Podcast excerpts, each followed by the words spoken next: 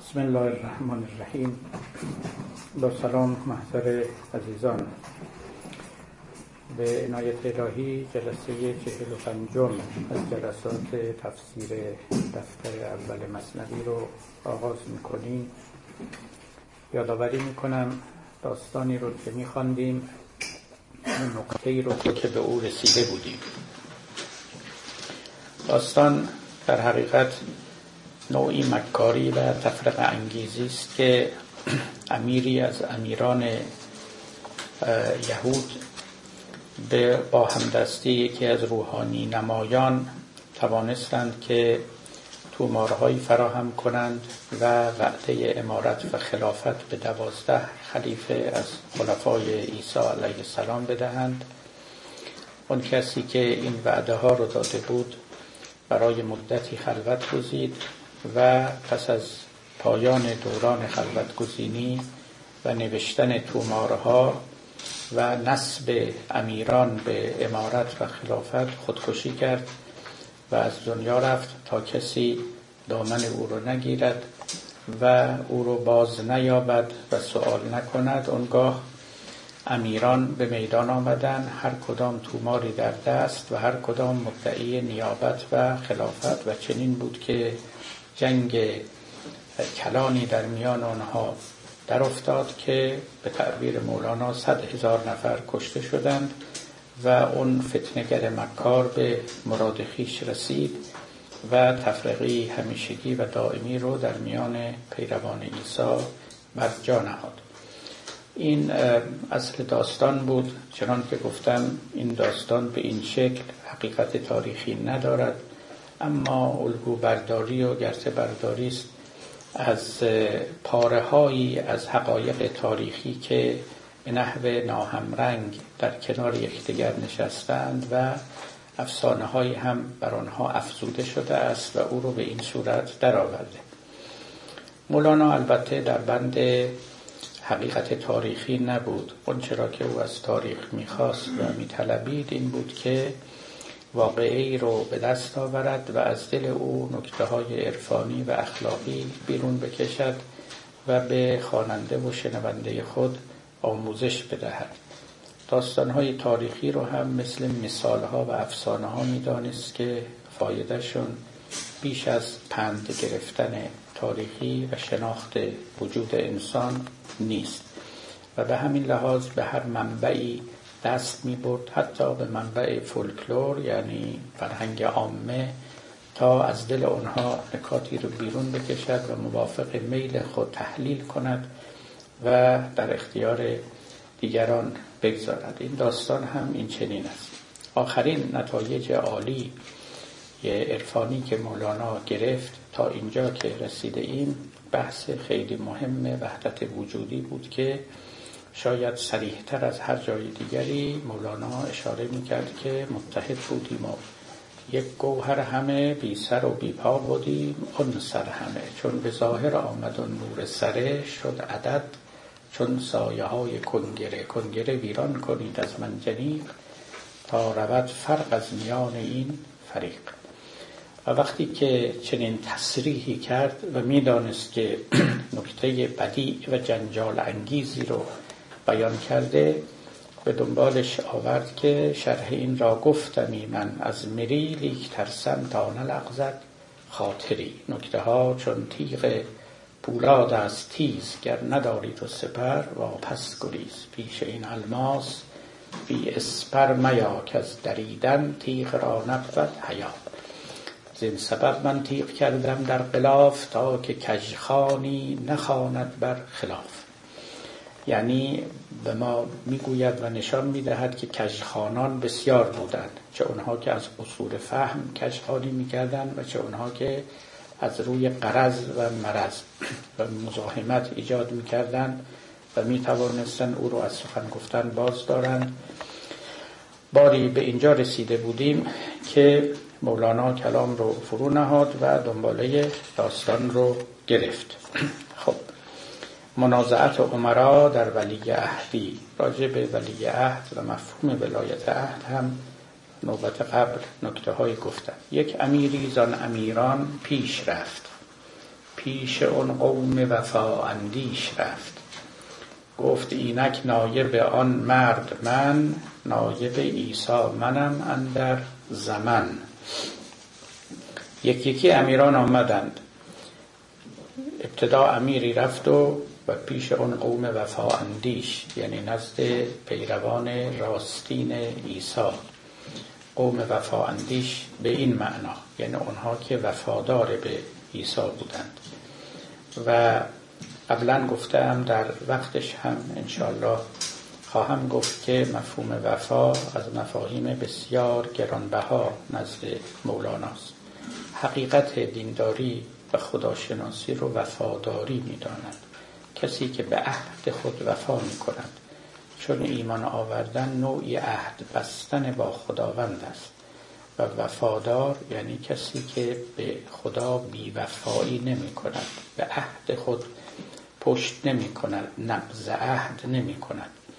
این مفهوم عهد در میان ما شاید اونچنان که باید فربه و قوی نیست، اما چنان که قبلا آوردم در یهودیت و در مسیحیت بسیار قوی است و این دو دین دو عهدند که خداوند با آدمی بسته است.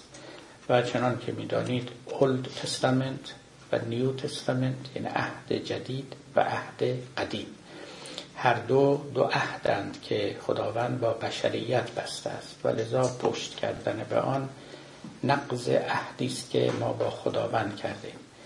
در قرآن هم بارها داریم که چه کسی وفادارتر از خدا، و من اوفا به عهدهی من الله. چه کسی رو پیدا می کنید که به وعد خود و به عهد خود وفادارتر از خدا باشد.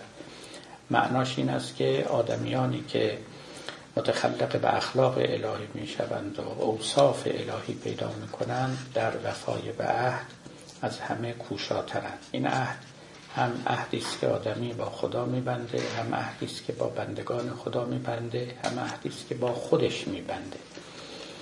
یعنی آدمی گاهی با خود عهد می کند که فلان کار رو نکنم، فلان کار رو بکنم. این عهد شکنی خیانت به خویشتن است و زخمی و شکافی در روح آدمی ایجاد می کند که دیر ترمیم می پذیرد. باری تعبیر وفا اندیش تعبیر پرمعنایی است که مولانا به کار برده. در حقیقت می توان گفت به جای مؤمن نشسته است. این تعبیر پیش آن قوم وفا اندیش رفت، یعنی نزد مؤمنان رفت. مؤمنان وفادارانند. گفت اینک نایب آن مرد من، نایب عیسی منم اندر زمان، یعنی زمان. اینک این تومار برهان من است، که نیابت بعد از او آن من است. گفت دلیل من هم توماری است که دارم، توماری که وزیر اعظم امضا کرده و سند محکم و متقن است.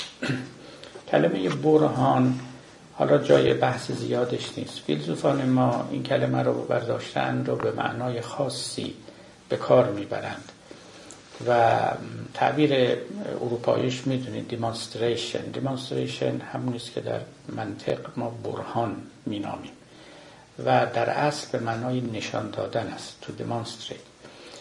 و اما مبرهن کردن در فلسفه یه معنای خیلی اخص و ادقی داره.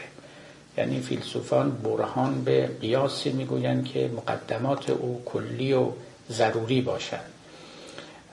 اما وقتی که در قرآن مثلا قل هاتوا برهانکم، برهان بیاورید، یا اینجا، اینا معنای اخص کلمه رو ندارن، معنای کلی رو دارن. برای ما برهان بیاورید یعنی نشان بدید، ما قانع بشیم، همین و بس.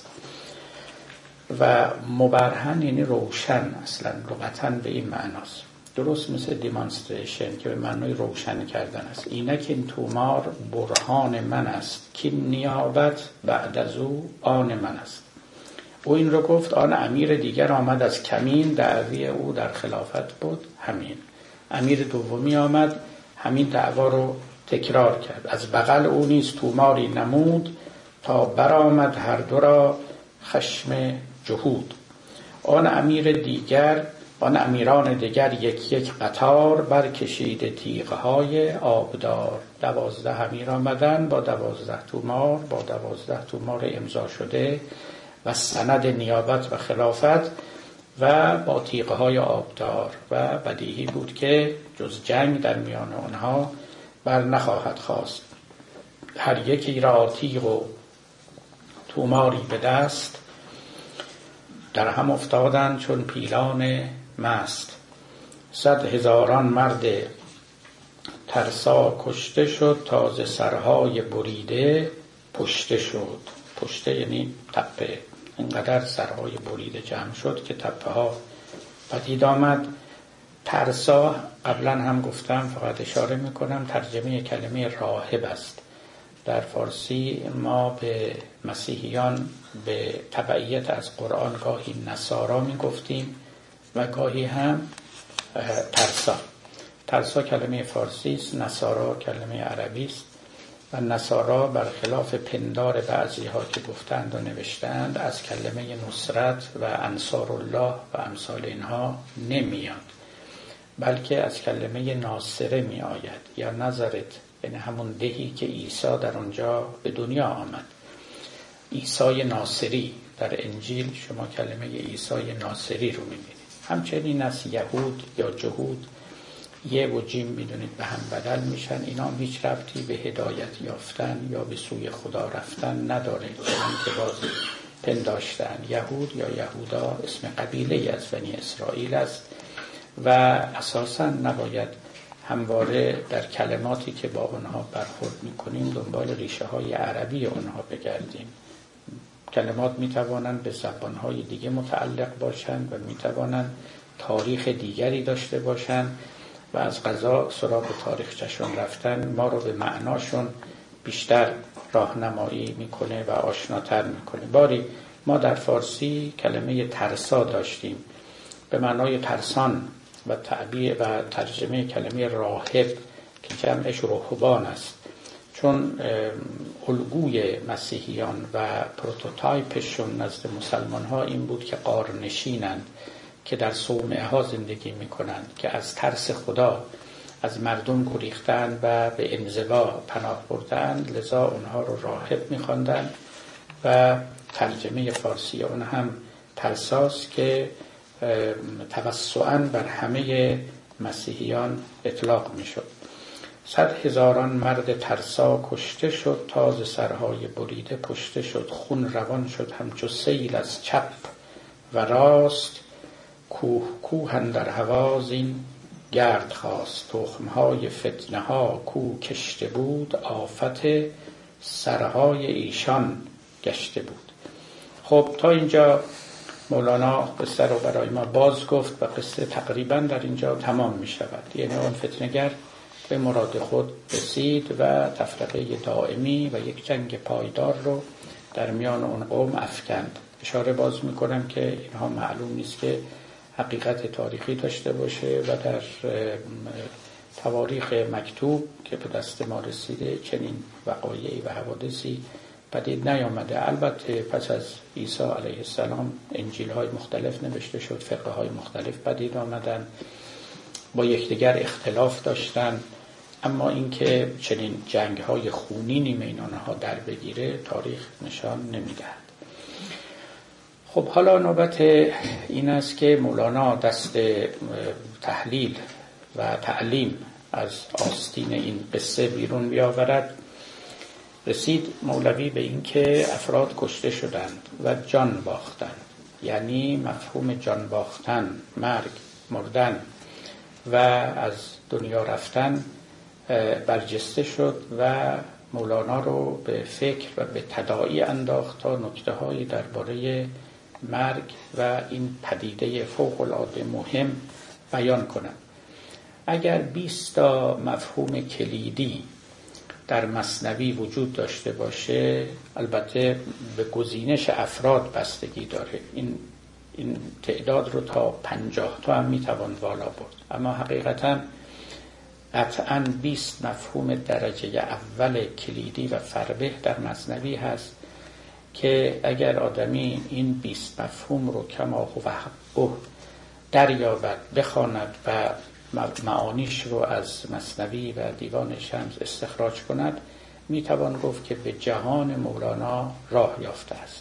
این چنین بگوییم جهان مولانا جهان بسیار بزرگی است که 20 دروازه دارد، مثل بهشت که میگویند 8 تا در داره، 20 دروازه دارد. از این 20 دروازه میتوانید وارد بشوید و اون شهر رو یا اون جهان رو فتح کنید یا با اون آشنا بشید. قطعا یکی از اون مفاهیم 20 گانه مفهوم مرگ است. نمیتوان اساسا غیر از این اندیشید، غیر از این توقع داشت که یه عارف بزرگی که بیشترین بسامد کلمات در مثنویش کلمه جان هست به مرگ نیندیشیده باشه. کسی که مرگ اندیشی رو یکی از میوه های آبدار مکتب نبوت میدانه و معتقد است که کسانی که با خدا آشنان، کسانی که با مکتب های معنوی آشنان، درس از مدرسه انبیا گرفتن، قطعاً به مسئله مرگ میاندیشند و باید بیاندیشند. پختگی آدمی رو در گرو مواجهه با این حادثه بزرگ میدانه.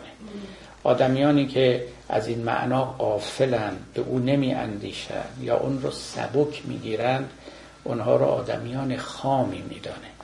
این چنین نیست که شخص اگر بی‌اعتنایی به مرگ باشه و اون رو اهمیت نده، از بزرگی روح او حکایت کند. گاه از نافرهیختگی او، نادانی او و بی‌توجهی او حکایت میکند. مگه میشود که این عظیمترین حادثه رو شخص نبینه، به او نیندیشه و دربارش فکر نکنه؟ اصلا این ربطی هم به جهان ما بعد مرگ نداره. یعنی بحثی نیست که آدمی وقتی که مرد چه بر سر او خواهد آمد، اصلا عالم بعد از مرگی هست یا نیست، قیامتی هست یا نیست، اصلا به اونا ارتباطی نداره. البته پیروان ادیان اون اعتقادات رو دارن به جای خود، اما حتی اگر آدمی ماتریالیست باشه، یعنی مطلقاً به عوالم غیب و ماورای طبیعت هم باور نداشته باشه، نمیتونه به مرگ بی‌اعتنا باشه. برای اینکه وجود ما به تعبیرهای دیگری وجود معطوف به مرگه. اصلا ما رو یه جوری ساختن که رو به مردنیم و تخم این مرگ رو در وجود ما کاشتن. هر قدمی که برمیداریم به اون طرف نزدیکتر میشیم.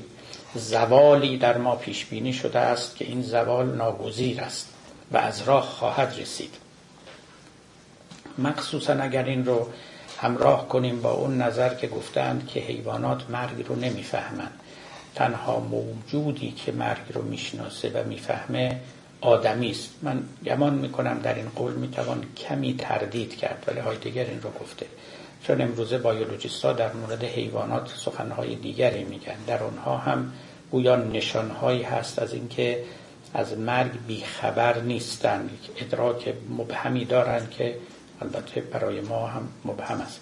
باری اینها رو که کنار هم بگذاریم، آدمیت آدمی در گرو اندیشه به این پدیده مهمه. یکی هم پدیده خدا. باز هم لازم نیست آدمی به خدا اعتقاد داشته باشه، اما چنان مفهوم مهمی است که بی‌اعتنا از کنار او گذشتن نشانه خامی است، نشانه نارس بودن وجود آدمی است. درباره اون مفهومم باید فکر کرد، باید ذهن رو روشن کرد، باید وجود رو با او مواجهه داد و از این مواجهه بهره برد. لذا مولوی در این باب سخن بسیار داره. در همان داستان قوم سبا که در دفتر سوم است می‌آورد که این قوم سبا که با پیامبرانشون در افتادند، یکی از اتهاماتی رو که به پیامبران متوجه می‌کردند می‌گفتند که طوطی نقل و شکر بودیم، ما مرغ مرگندیش گشتیم از شما. ما آدمای شادی بودیم، طوطی نقل و شکر بودیم، شادکام بودیم، میخندیدیم، طرب میکردیم، میرقصیدیم. شما اومدید یک مفهومی رو میان ما انداختید. اون زندگی بیخبرانه، غافلانه، خام دستانه ما رو از ما ستاندید، ما رو متوجه مرگ کردید. ما اصلا از این معنا غفلت داشتیم، فکر این حرفا نبودیم، میگفتیم به ایش و نوش و در بیخبری زندگی رو باید صرف کرد. درست مثل آدمی که از بهشت بیرونش آوردن، شما هم ما رو از بهشت بیخبری آوردید بیرون. این دیالوگ رو بدیهی است که مولانا ساخته. یعنی اون قوم سبا چنین عقلی و چنین پختگی نداشتن که وقتی میخوان پیامبرانشون رو مورد ملامت قرار بدن از چنین مفهوم والایی بهره بجویند که بگن ما رو مرگندیش کردیم. ولی برای تعلیم مولوی این رو پیش میکشه، یعنی میخواد بگه این یکی از تعالیم انبیاست، مرگندیش کردن آدمیان و اهمیت دادن به این قصه فوق‌العاده مهم و سرسری نگذاشتن. یکی هم البته مفهوم خداست. در جاهای دیگه میگوید که مرگ آینه وجود آدمی است. ای که بگریزی ز مرگ اندر فرار، آن گریزانی ز خود هان هوش دار. هر که از مرگ فرار میکنه از خودش فرار میکنه. حالا شما ببینید این حرف خیلی معنا درش هست، برای اینکه به تعبیر او مرگ آینه آدمی است و آدمی خودش رو در او میبینه. بازم این مفهوم اصلا مفهوم دینی نیست، یعنی این نیست که شو از مرگ میگریزی چون میترسی بعد از مرگ عذابت کنن، شکنجت کنن. اصلا این حرفا نیست. صحبت از این است که در مردن خودت رو میبینی. مرگ آینه است پیش مردکار، آینه است و چون خودت رو زشت میبینی در اون صورت از او فرار میکنی. آدمیانی که زیبا روح هستند، یعنی روح زیبایی دارند، به تعبیر مولانا فرار نمی کنند. بعد هم البته ای فسرده عاشق ننگین نمد، در داستان عاشق بخارایی است، کوز بیم جان ز جانان میرمد، سوی تیغ عشق شی ننگ زنان، صد هزاران جان نگر دستک زنان، جوی دیدی کوزن در جوی ریز، آب را از جوی کی باشد گریز، آب کوزه چون در آب جو شود، محو گردد در پی جو او شود، وصف او فانی شد و ذاتش بقا، زین سبب نی کم شود نی بدلقا، همچو نیلوفر برو زین طرف جو، همچو مستسقی حریص و آبجو، مرگ او آب است و آب میخورد، والله اعلم بالصواب.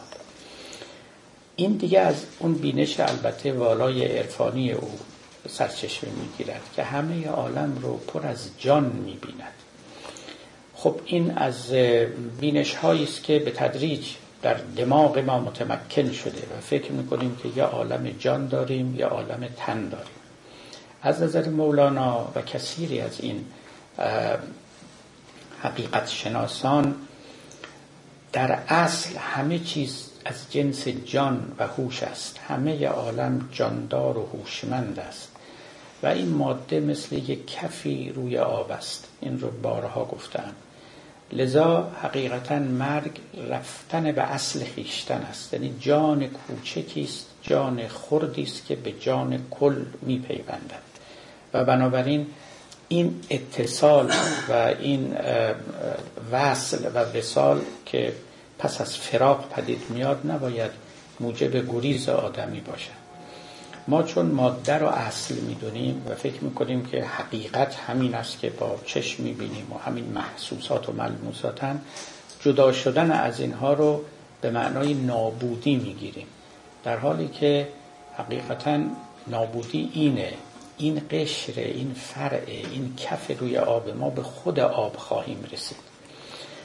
تمثیل‌های مختلف مولوی به کار میبره، نه فقط مولوی، عموم عارفان و شاعران ما. یکی این که بدن ما بر روح مثل لباسی است که به روح پوشاندن. وقتی که جان ما این لباس رو در میاره و عریان میشه، تازه این جان برهنه به اصالت خود نزدیکتر میشود و حقیقت خود رو بهتر در مییابد. یکیش همین مثالی است که اینجا آورده. ماها مثل گردو، مثل بادام مغزی داریم و پوستی داریم. در مرگ این پوست می شکند و مغز آشکار می شود و باز از آشکار شدن مغز، از رها شدن مغز ما نباید بهراسیم و گمان کنیم که بلایی به سر ما اومده. بلایی نیامده، فقط این پوسته شکسته و کنار رفته، این لباس رو از تن ما در آوردن.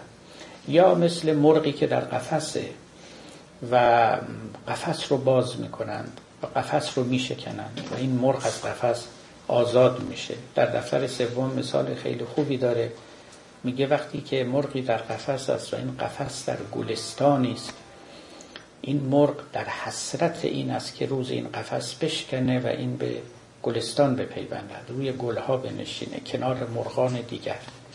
اما اگر ببینه که در پای این قفس گربگان ایستادند، وقت در اون صورت میخواد تا ابد در این قفس بمانه، چون میدونه همین که از قفس رهایی پیدا کرد خوراک این گربه ها خواهد بود.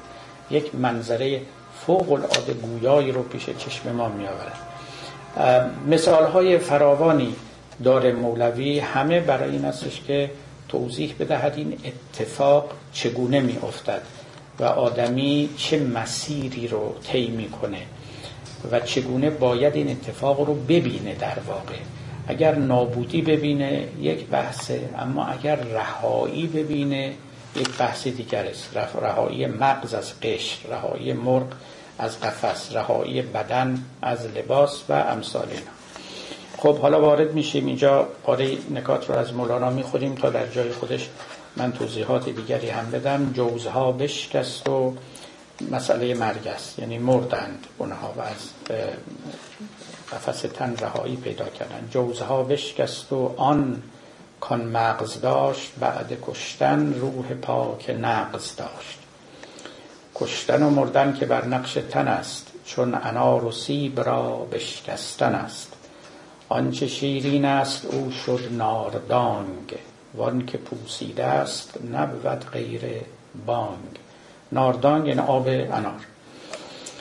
انار آبدار رو میشکنند. انارهای پوسیده و تهی مغزی هم هست که وقتی باز میکنی غیر از صدایی نمیشنوی. آنچه با معناست خود پیدا شود، و آنچه پوسیده است او رسوا شود. رو به معنا کوش ای صورت پرست، زان که معنی بر تن صورت پرست.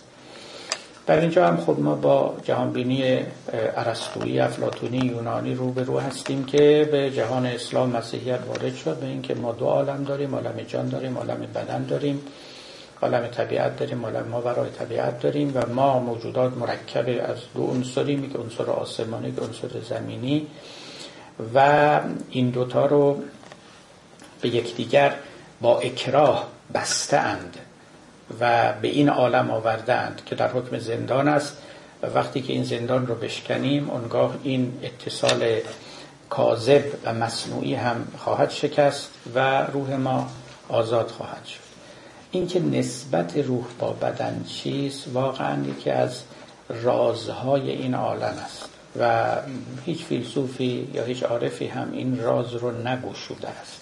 بگذاریم از بیولوژیستا و نوروساینتیستای جدید که اینا تقریبا هیچ کدومشون قائل به روحی نیستن، اما اگر به جهانبینی گذشته مراجعه کنیم، جهانبینی که همچنان امروز هم پیروان و باورمندان بسیاری داره، چه در عالمان چه در فیلسوفان و غیره، این که ما به هر حال با این ماده بیجان تفاوت‌های جدی داریم و در ما فهم ارزش‌ها هست، در ما فهم ریاضیات هست و منطق هست که ماوراء زمانی هست و در ما خودآگاهی هست، سلف کانشسنس هست، چیزهایی که گفتم در ماده پیدا نمیشه.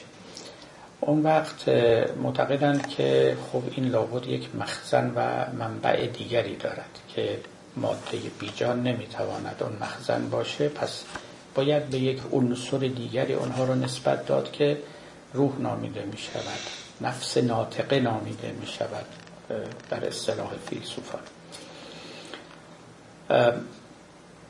همیشه در فلسفه یه مشکلی هست، همین که شما دو چیز رو یا یک دایکوتومی پدید آوردید، یعنی یک دوگانگی، یک دوگان انگاری، صحبت از دو چیز کردید، بلا فاصله یک مسئله برای خودتون ایجاد کردید و اون که این دو چیز رو چگونه به هم اتصال میدید. اگر انسان یک موجود باشه، این وحدت او آسانساز است و ما رو گرفتار مسائل بیشتری نمیکنه. اما اگر شما گفتید آدمی مرکب از دو عنصر است، اونم دو عنصر بیگانه، یکی زمینی یکی آسمانی، یکی مادی یکی غیر مادی، بعد اینکه اینا رو چجوری به هم گره زدید، و در کنار هم نشاندید، با هم دوستی بخشیدید و اینها چگونه امکان همکاری با یکدیگر دارن، داد و ستد میکنن، مبادله اینا چگونه صورت میگیره. این معضلترین معضلات بوده از قدیم تا همین امروز که ما این ارتباط رو چگونه تصویر کنیم. خب آخرین تئوری که در عالم فلسفه اسلامی پدید آمد همون تئوری است که از ناحیه صدرالدین شیرازی، ملا صدرا شیرازی مطرح شد. ایشون یک نظریه داشت تحت این عنوان که نفس و روحانیت جسمانیت الحدوث و روحانیت البقا، یعنی جسم یعنی نفس آدمی در بستر جسم می روید اما پس از روییدن مستغنی و مستقل از جسم می شود. توجه می کنید، جسمانیت الحدوث است، یعنی در مقام حدوث تولد روییدن جسمانی است، یعنی محتاج به بستر جسمانی است. اما همین که رویید و متولد شد روحانیت البقا میشه، یعنی بقای او غیر جسمانی است، در بقای خود احتیاجی به بستر جسمانی نداره. خیلی شبیه فرزندی که از مادری به دنیا میاد. خب در مقام تولد این فرزند یا در مقام رشد جنینی به مادر احتیاج داره، اما همین که از مادر به دنیا آمد دیگه به مادر احتیاج نداره، میتواند بر پای خود بایسته و رشد کنه حتی اگر مادر از دنیا بره. چون تئوری های پیش از ملا صدرا مثلا نزد ابن سینا و دیگران این بود که خداوند دو موجود میآفرینه جداگانه، یکی روح یکی بدن. بعد وقتی که یه بدنی صورت میبنده و تکون پیدا میکنه در رحم مادر، اونگاه مثل نامه‌ای که در پاکتی میگذارن یکی از اون روح ها رو میفرسته و میاد و میرود در بدن این جنین و اونگاه این جنین زنده می شود، صاحب نفس میشه و زنده به دنیا میاد. بعدن هم که وقت مرگ رسید این پاکت باز میشه، نامه از توی اون میاد بیرون، پاکت رو دور میندازن که همون قالب باشه و نامه میرود بالا به سوی عالم روحانیات. البته ابتدا که اون نامه درون این پاکت قرار میگیره نامه کاملا پاکیزه و نانوشته است. در طول زندگی روی این نامه چیزها نوشته میشه، چیزهای خوب، چیزهای بد، چیزهای عالی علمی، چیزهای پست و سخیف، خطی، هر چی که فکر بکنید. این نامه وقتی که قراره که از پاکت بیرون بیاد و پاکت دور انداخته بشه این اون نامه نخستین نیست. خیلی دقیقاً همونی هم که میگن نامه اعمال این همین وجود آدمی. ما در وجود خودمون مینویسیم اون چرا که هستیم و میشویم. در قرآن هم هست که و نخرج له یوم القیامت کتابا یلقاه منشورا، ما در روز قیامت یه نامه ای رو از وجود آدمی بیرون میکشیم. این نامه ای رو که بیرون میکشن خود آدمی است، خود آدمی رو به خودش نشون میدن. ولی البته اون نامه و پاکت که من گفتم اونا از باب تمثیل دیگه. باری این نظریه ای بود که گذشتگان داشتن و حتی یه روایتی هم نقل کردن که خلق الله الارواح قبل الاجساد و الف عام، خداوند روح ها رو 2000 سال پیش از بدن ها خلق کرد. روایت خبر واحدی است که شاید اعتنای زیادن به اون نباید کرد. اما نوبت به ملا صدرا که رسید گفت چون به صدرالدین شیرازی رسید نوبت پایان این بازی رسید. در اونجا جناب ملا صدرا خط بطلانی بر اینها کشید و گفت همین اصلا معنا نداره یک موجود ماورای طبیعی رو بیاورن به زور وصل کنن به یک موجود طبیعی. اینا چگونه میتونن در کنار هم بمانن؟ چه نوع ارتباطی اصلا قابل تصور است؟ گفت نه اینطورا نیست، روح ها هم قبل از جسم ها خلق نشدن، هر روحی با جسم خودش خلق می شود و در جسم خودش، یعنی در زمینه جسمانی خودش خلق می شود. اونجا سکوی پرش روح ماست و هر کدوم ما روح ویژه خودمون رو داریم چون از زمینه جسمانی ویژه ما برمیخیزه. در اون تئوری پیشین هر روحی رو به هر بدنی میشد بفرستید، برای اینکه روح‌ها مثل یه موجودات آماده یک طرف، بدن‌ها هم یک طرف و اینا به یکدیگر میپیوستن بدون اینکه ارتباط پیشینی با هم داشته باشه. اما در اینجا نه، روحی که در زمینه مادی یک جنین رشد میکنه کاملا با اون جنین، با ژنتیکش، با ساختار مادیش و شیمیاییش و بیولوژیکش تناسب داره. درست مثل، یعنی خیلی شبیه، ولی خب این شباهت کم، مثل فرض کنید عینکی که ما به چشم میزنیم. عینکی که من میزنم به چشم غیر از عینکی است که شما به چشمتون میزنید. عینک‌های ما با چشم‌هامون با ضعف و قوتش مناسبت داره. همین قصه در مورد روح ماست. تیلرینگ یعنی یک لباسی میدوزن به قامت جسم ما مناسب با او، لذا این روح رو نمیشه برداشت به یکی دیگه داد. و این دقیقاً این تئوری ملا صدرا، نمیگم به خاطر این بود، بلکه یکی از پیامدها و مدلولاتش این بود که تناسخ باطل است. چرا؟ چون تناسخ وقتی رخ میدهد که بشود هر روحی رو به هر جسمی داد، هر نامه‌ای رو در هر قالبی یا هر قوطی گذاشت. اما اگر که روح‌ها تناسب با بدن‌ها داشته باشن، اونم تناسب عمقی وجودی، اصلا دیگه هیچ روحی نیست که به بدن دیگری بخوره، هر روحی فقط به بدن خودش میخوره. این که گفتند که من و شما یا آدمیان به طور کلی بعد از مرگ روحشون ممکنه به جسم دیگری برود، همون مفهوم تناسخ، اون در تئوری ما قبل صدرایی امکان داره.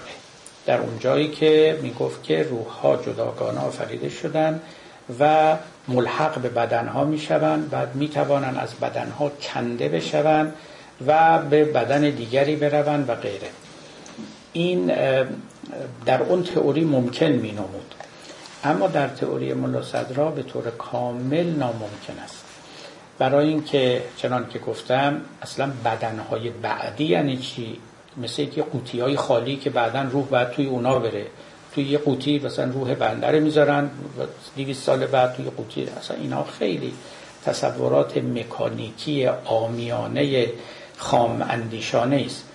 در نظر ملا صدرا در بستر مادی یک جنین وقتی که او رشد میکنه و به یک درجه خاصی از سوفیستیکیشن، از پیچیدگی مادی میرسه، سر و کله یه موجودی که غیر مادی است، فوق مادی است، متفاوت با ماده است، همین پیدا میشه که کاملا تناسب با همون زمینه داره. و این همراه او خواهد بود تا وقتی که این سوفیستیکیشن یا این اتحاد بدنی، این پیوستگی جسمانی فرو بریزه، یعنی به تعبیر اونها چراغ بشکنه. اون وقتی که نور او هم در میان نخواهد بود. یه چنین اتفاقی میفته. با این تئوری ملا صدرا هم کیفیت پدید آمدن روح، هم تناسب روح و بدن، هم محال بودن تناسخ رو نشون داد و توضیح داد که بعد هم گفت روز قیامت هم این اتفاق نمیفته، روز قیامت هم تناسخ نداریم. چون بازم یه عده تصورشون از قیامت این بود که بدنها میان و روحها به اونها ملحق میشه. بدنها از کجا میان؟ بدنها که رفتن پوسیدن و خاک شدن و همه این اجزایشون با یکدیگر آمیخته شد. میگفتن نه، خداوند از نو یک بدنهایی میآفرینه، روحها رو به اونها ملحق میکنه. ایشون میگفت نه، اونم تناسخه و اون اتفاق هم نمیفته. در روز قیامت ما بدنهای جسمانی نداریم دیگه. حالا داستانش مفصله، ولی غرض من این است همه کسانی که فیلسوفانی که راجع به روح و بدن فکر میکردن یکسان نمیاندیشیدن و این اندیشه از خامی عبور کرد و به پختگی رسید تا به نظریه ملا صدرا. ببینید اگر میخواید اینو یه مقداری تصورشو برای خودتون آسان کنید و از این قالب‌های نسبتاً پیچیده فلسفی بیرون بیارید، ملاحظه کنید مغز ما به یه درجه از پیچیدگی که میرسه میتونه فکر تولید کنه، میتونه مسائل خیلی مشکل فلسفی و ریاضی رو حل کنه.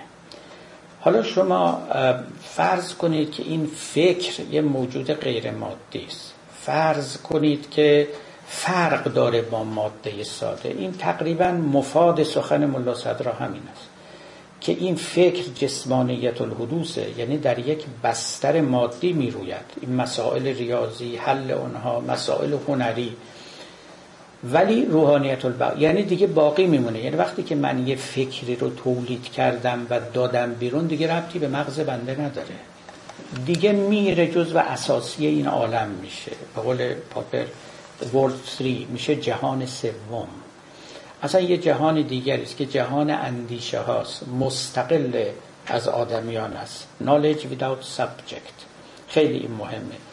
علم بدون عالم، فعل بدون فاعل، یعنی شما یه علمی، یه فکری تولید میکنید، فکر از شما مستقل میشه و این فکر اگر درست باشه دیگه ماندگارم میشه. توجه میکنید؟ لذا به درستی میشه گفت که افکار ما جسمانیت الحدوثن اما روحانیت البقا، یعنی برای حدوثشون به جسم و به مغز احتیاج است، اما برای بقایشون دیگه به مغز احتیاج نیست. دیگه مثل تیری که از کمان رها می شوند، می روند و ماندگار می شوند در این عالم. این ماندگاری هم به معنای ماندگاری حقایق است. یعنی اگر آدمی کشف کرد که 2 به علاوه 2 مساوی است با 4، واقعا 2 به 2 می شود 4، نه اینکه چون من کشف کردم. من که نساختم این حقیقت رو، من فقط پرده برداشتم از او و این حقیقت مستقل از من است و مستقل از همگان است. هر کسی هم میاد اگر تواناییش رو داشته باشه، دستش به این نخل حقیقت برسه و یه میوه‌هایی از اون بالا بچینه، دستش هم نرسید. و به تدریج هم شما ببینید که قامت بشر بلندتر میشه، یعنی ما اون یافته‌های پیشین رو نردبانی میکنیم، زیر پای خودمون بالاتر میریم، میوه‌های بیشتری میچینیم و همین رشد دانش و رشد فکری بشر قصهش اینه. خلاصه میخوام بگم این فکر ملا صدرا فکر خیلی نیکو و راهگشایی است حقیقتا، از باب این که نسبت میان عالم ماده و غیر ماده رو به نحو خیلی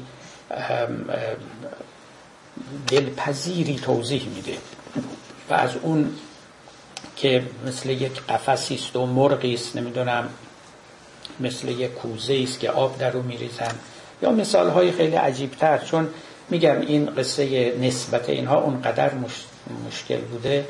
فخرالدین رازی در تفسیر خودش اونجا میگوید که گویا خودش هم تمایل به این قول داره، میگه این روح در بدن مثل روغن در کنجد میمونه. چرا این مثال رو میزنه؟ میخواد این پیوستگی و اون نفوذ و رسوخ روح رو در بدن نشان بده، مثل آتش در زغال میمونه که گویی که چیزی در زغال پیش میره، جا هم نمیگیره، عنصر تازه‌ای هم نیست که بگیم به زغال افزوده شده.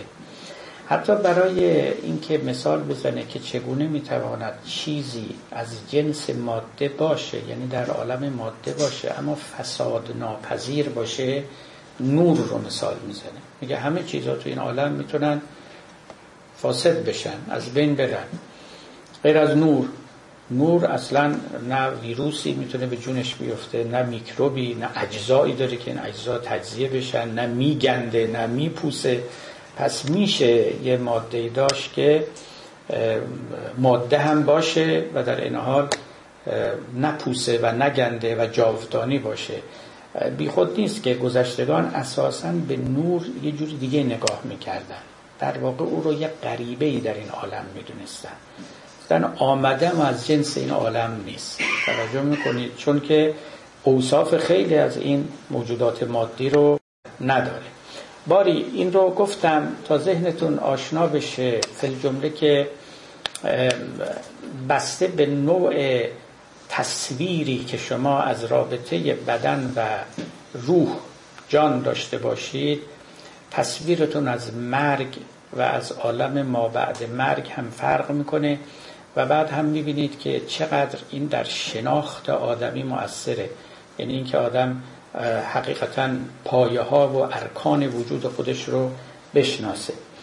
حالا مثال مولانا این است، میگه بعضی از آدم ها مثل گردوهایی میمونن که مغز ندارن و فقط یه ظاهری دارن. به قول یک کسی میگه بعضی مثل یه جلد کتابن، فقط هیچ صفحاتی ندارن، جلد واکنی توش چی ننوشته، کتاب خالی هست. و واقعا اون چه با معناست خود پیدا شود و اون چه پوسیده است خود رسوا شود، تو خالی به معنای واقعی کلمه. اما بعضی ها هم مغز دارن، واقعا بعضی ها مغزشون اونقدر فربهه که جا رو بر پوست تنگ کرده. و واقعش ملا صدرا تفسیرش از مرگ هم همینه، میگوید که انسان میتواند به جایی برسه که دیگه بدن تحمل رشد روحانی او را نداشته باشه و لذا دیگه باید این مرکب رو رها کنه و مستقل از بدن رشد کنه.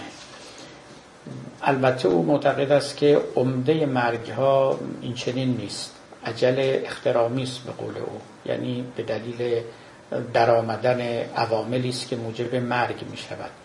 مرگ طبیعی وقتی است که بدن به رشد روح نتواند کمک بیشتری برساند، درست شبیه نفتی که در چراغی است و تمام میشه، برای روشنایی چراغ اون نفت کمک بیشتری نمیتونه برسه، لذا اگه بخواد این چراغ روشن بمونه بعد از یه جای دیگه ای مدد بگیره، دیگه نفت چراغ کفایت نمیکنه. بدن ما تا وقتی به داد روح ما میرسه و به کار او میاد که به رشد او بتونه کمک کنه. پاره‌ای از آدمیان که اون انسان‌های کامل میدونه اونها رو، میگه اونا به مرگ طبیعی میمیرن، یعنی واقعا خودشون بدن رو رها میکنن و ول میکنن. اما اینا خیلی کمن، اکثر مردم به مرگ غیر طبیعی میمیرن، یعنی بدن اونها رو رها میکنه. چون گفت جان عزم رحیل کرد، گفتم که مرو، گفتا چه کنم خانه فرو می آید، خونه خراب میشه و لذا بیش از اون نمیتوانن بمانن. هر دو نوعش هست. در علم جدید اصلا مرگ یعنی خراب شدن خونه، همین یه معنا بیشتر نداره، این خانه خراب میشه تمام شد، این گردو یا بادوم هرچند اینو میشکنن دیگه تمام میشه و میره. اما اینکه یه مغزی توشه که باقی خواهد موند، یا این خانه که خراب شد یه صاحب خانه‌ای داره که این ادامه وجود خواهد داد، یا این صاحب خانه با خانه تا مدتی زندگی میکنن، بعدن این صاحب خانه چنان فربه و چاق میشه که دیگه خونه جاش نیست، جا نمیگیره توی این خونه، بعد بره توی خونه دیگری. این دیگه این اندیشه ها البته در علم جدید جا نداره، این چنین به ما نمی آموزن. ولی اندیشه دینی البته به ما میگه که ما ماندگاریم به یه نحوی که وقتی که رفتیم میفهمیم. آنچه با معناست خود پیدا شود و آنچه پوسیده است او رسوا شود. رو به معنا کوش ای صورت پرست، زان که معنی بر تن صورت پرست. این تعبیر صورت پرستی و تن صورت بودن بر معنا یک مفهوم ارسطوییه. مثنوی کلن افلاطونیه، اون جاهایی که از جهان بینی مولانا برمیاد. اما این مورد خاص حالا یا فقط از باب تمثیل و کنایه است و یا حقیقتا از مولانا به ارسطو نظر ده، چون نظر ارسطو ارتباط نفس و بدن مثل ارتباط صورت و ماده است. صورت در همون معنای فلسفی خودش که فعلیت باشه، ماده هم در معنای فلسفیش یعنی قوه، یعنی قابلیت. این ارسطو ارتباط نفس و بدن رو اونجوری تصویر میکرد که خب خیلی ارتباط تنگاتنگی هم است. البته رو به معنا کوش ای صورت پرست، زان که معنی بر تن صورت پرست. هم نشین اهل معنا باش تا هم عطا یابی و هم باشی فتا. جان بی معنی در این تن بی خلاف هست، همچون تیغ چوبین در غلاف. تا غلاف اندر بود، یعنی تا وقتی که در غلاف است با قیمت است، چون برون شد سوختن را آلت است. تیغ چوبین از نیام که بیرون بیاورید فقط به کار سوختن میاد. تیغ چوبین را مبر در کارزار، بنگر اول تا نگردد کار زار. گر بود چوبین برو دیگر طلب، ور بود الماس پیشا با طرب. یادتون باشه در ابتدای دفتر اول هم باز از مثنوی می‌خواندیم که مردم همه فریفته خیالن، جمله با شمشیر چوبین جنگشان، جمله در لاینبغی آهنگشان.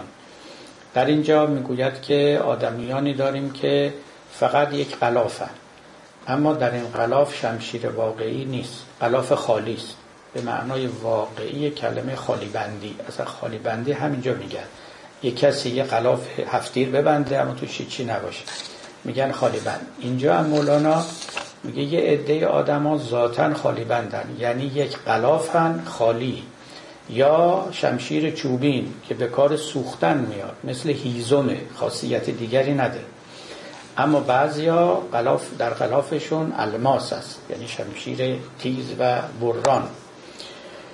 و حالا کیا شمشیر تیز و بران دارن؟ تیغ در زرادخانه اولیاست، دیدن ایشان شما را کیمیاست. زرادخانه، زراد یعنی زره ساز، زرادخانه یعنی اسلحه خانه، در اصل یعنی زره خانه، ولی امروز هم ما به کار میبریم، یعنی کلمه است که امروز هم متداول است.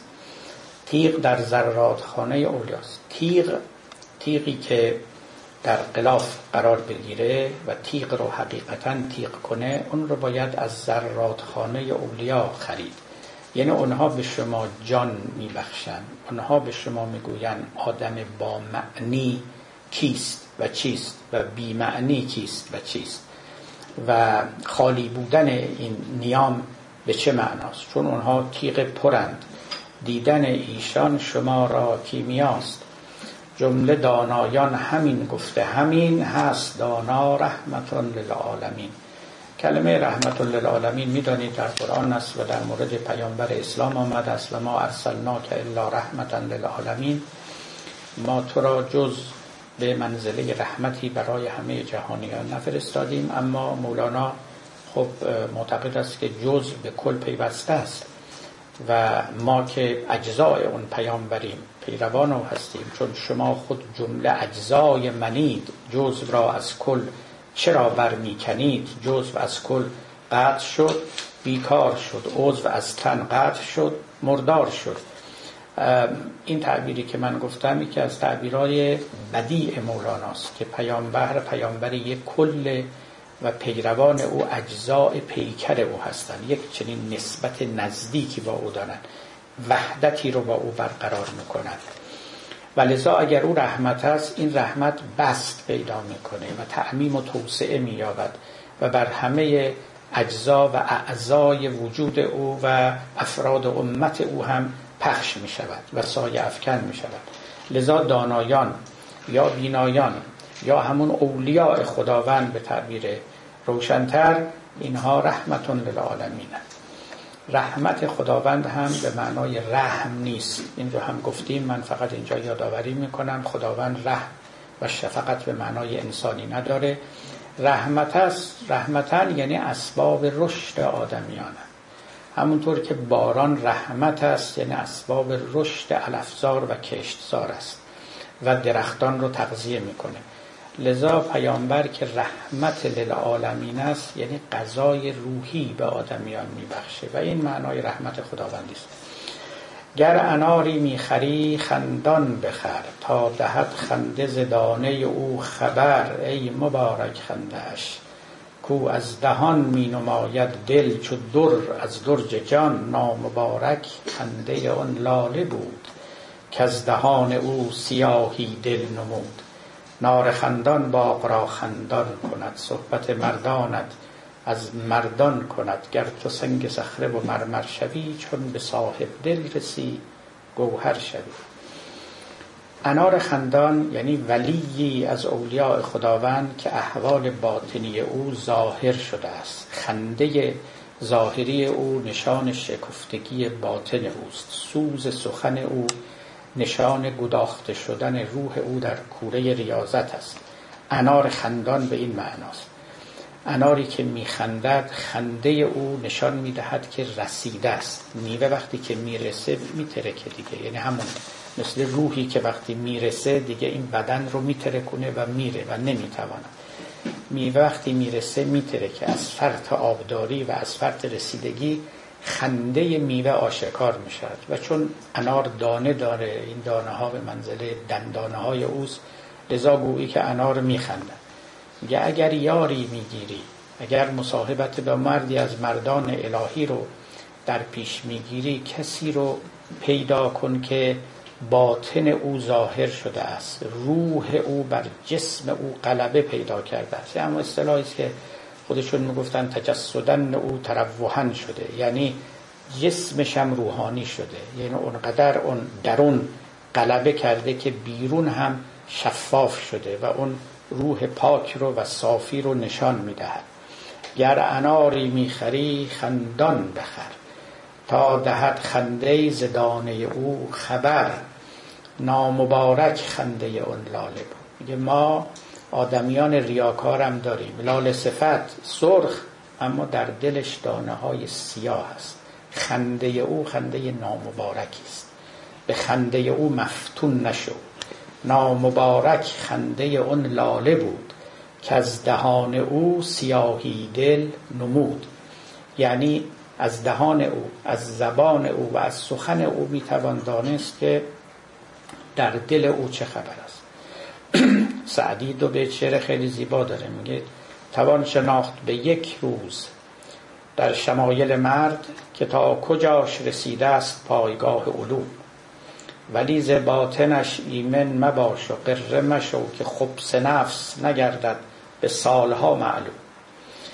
یه روزه میتونی بفهمی فلانی چقدر دانش داره، یه مدرکشو ببینی، یه تو کلام اگه اهل باشی و سخنشناس باشی میتوانی. اما خبث نفس نگردد به سالها معلوم. مدتها مصاحبت لازم است تا باطن فاسد کسی آشکار بشود. پس نامبارک خنده اون لاله بود، که از دهان او سیاهی دل نمود. نار خندان باغ را خندان کند، صحبت مردانت از مردان کند. اگر باغ خندانه، اگر این عالم گلستانه، به خاطر همون چند تا انار خندانه، به خاطر همون چند تا مردان الهی، اونا همه این عالم رو گلستان کرد. اگر اونا نبودند و اون نسیم اتراگینی نبود که از روح اونها برمیخواست، بوی عفونت این جهان رو میگرفت. نار خندان باغ را خندان کند. من قبلا هم برای شما گفته بودم مفهوم خنده نزد مولوی مفهوم خیلی والایی است. اولا همچنان که از او شنیدیم، عاشق رو ترش نیست، عاشقان خندانند. گریه بسیار گران است، یعنی دیر باید گریه کرد، دیر باید اجازه داد که اشک‌ها روان بشوند. و شخص عارف بی جهت گریه نمی کند. بیش از او خندان است که گل خندان که نخندد چه کند. بنابراین خنده نزد اوست. یکی از اوصافی که برای حسام الدین شاگرد خودش میکنه، میگوید که در دل کوه لعلها دلال توست، باغها از خنده مالامال توست. این بحث رو من هیچ جا ندیدم. یه تو چنان خندانی که همه باغها رو به خنده آورد، همه این گلها که شکفتن نشانی از شکفتگی روح تو هستن. در دل کوه لعلها دلال توست، باغها از خنده مالامال توست. همین تعبیر رو اینجا میکنه، نار خندان باغ را خندان کند، صحبت مردانت از مردان کند. در جای دیگری چی میگه مولانا؟ میگوید که علم آموزی طریقش قولی است، حرفت آموزی طریقش فعلی است. فقر خواهی آن به صحبت قائم است، نه زبانت کار می آید نه دست. میگه ما سه چیز تو این عالم داریم که میتوان آموخت و کسب کرد. یکی علم، همین علوم ظاهره، اینا راهش قول و گفتاره، طریقش قولی است، یعنی پای سخن و درس معلم نشستن. حرفت آموزی یعنی کسب مهارت، طریقش فعلی است. باید بورزی و کار کنی تا کسب مهارت کنی. اما یک سومی هم داریم و او از مردان شدن است، ولی خدا شدن است، اهل معنا شدن است. یا آن به صحبت قائم است، یعنی به مصاحبت. نه درس معلم است، نه ورزیدن در کارگاه است، هیچ کدوم. مصاحبت با اهل الله است. نار خندان باغ را خندان کند، صحبت مردانت از مردان کند. نه این حرف اونا، مصاحبت با اونها. تو رو چون ما امروز کلمه صحبت رو به غلط به معنای سخن گفتم، این با شما چند کلمه صحبت کنیم. این در گذشته ما معناش این نبود. صحبت کردن یکی به معنای آمیزش بود، آمیزش جنسی، مرد با زن صحبت کند یعنی همقابگی. دومم مصاحبت یعنی همنشینی، مجالست و معانست. اصلا به معنای حرف زدن نبود. اما چون در مصاحبت حرفی هم پیش میاد، یعنی بالاخره دو نفر که با هم دوستی می‌ورزن و معانست میکنن، چند کلمه هم حرف میزنن، اینکه این به معنای سخن گفتن شده، در حالی که اصلا و ابدا این نبود. لذا صحبت مردانه، نه این حرفای مردان. مصاحبت با مردان تو رو از مردان میکنه. گر تو سنگ صخره و مرمر شوی، چون به صاحب دل رسی گوهر شوی. سنگ باشی نزد اونها بدل به گوهر میشی. مهر پاکان در میان جان نشان، دل مده الا به مهر دل خوشان. بازم میبینید از دل خوشی سخن میگه، یعنی یکی از اوصاف و اولیاء خدا رو دل خوش بودن میگیره. اون قبلا چی گرفت؟ خندان بودن. اینجا خوشدل بودن. برای اینکه کسی که با خودش آشتیه خوشدله، کسی که با خودش قهره عبوسه، یک کسی که این راه دلش به این تماشاگاه راز باز شده، این چرا خوشدل نباشه؟ کسی که زیبارویان عالم غیب رو میبینه، این چرا خوشدل نباشه؟ کسی که سر قدر رو میدونه، چرا خوشدل نباشه؟ به تعبیر ابن سینا در همون نبت عارفین در اشارات میگه العارف و هشون بشون بسام. عارف بشاش و بسام است، یعنی متبسم است. اصلا این صفت اوست. خندان است، متبسم است. هشون بشون بسام لانه عارف بسر الله فی القدر، چون راز قدر رو میداند، نحوه مدیریت خدا رو در این عالم میدانه، جای هر چیزی رو میدونه کجاست و لذا میبینه هیچ چیزی از جای خودش به در نرفته است. چون ببینید وقتی شما ببینید چیزی از جای خودش به در رفته، شما هم از جا در میرید، این عصبانی میشه. اما هر چیزی رو در جای خودش ببینید، این همون دانستن سر قدر است، راز مدیریت خدا در این عالم است. در آن صورت شما رو هش و بش و بسام نگه می دارد. مثل اینکه یک خمخانه می خوردید. مهر پاکان در میان جان نشان، دل مده الا به مهر دل خوشان. کوی نومیدی مرو امید هاست، سوی تاریکی مرو خورشید هاست. من این رو بارها براتون گفته بودم، مثنوی یک کتاب امیده.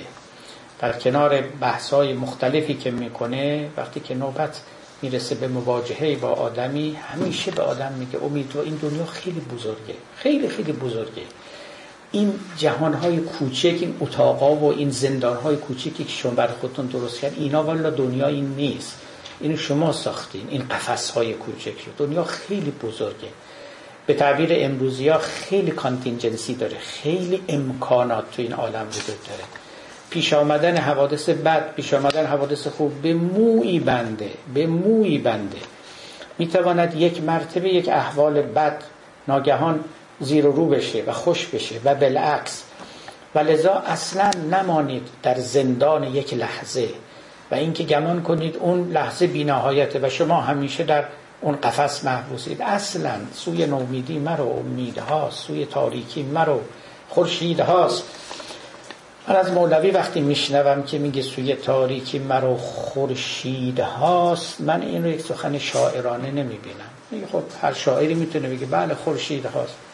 ولی مولوی اینو میبینه خورشیدها رو، خیلی خورشیدها میگه، علاوه بر این خورشید خورشیدهاست، خیلی خورشیدها تو این عالم هست که تو خبر نه، کهکشان هاست، عوالمی است، غافل نباش دنیا خیلی بزرگتر از اینه. دل تو را در کوی اهل دل کشد، تن تو را در حبس آب و گل کشد، هین غذای دل بده از همدلی، رو بجو اقبال را از مقبلی. مقبل یعنی نیکبخت، اقبال یعنی بخت خوب.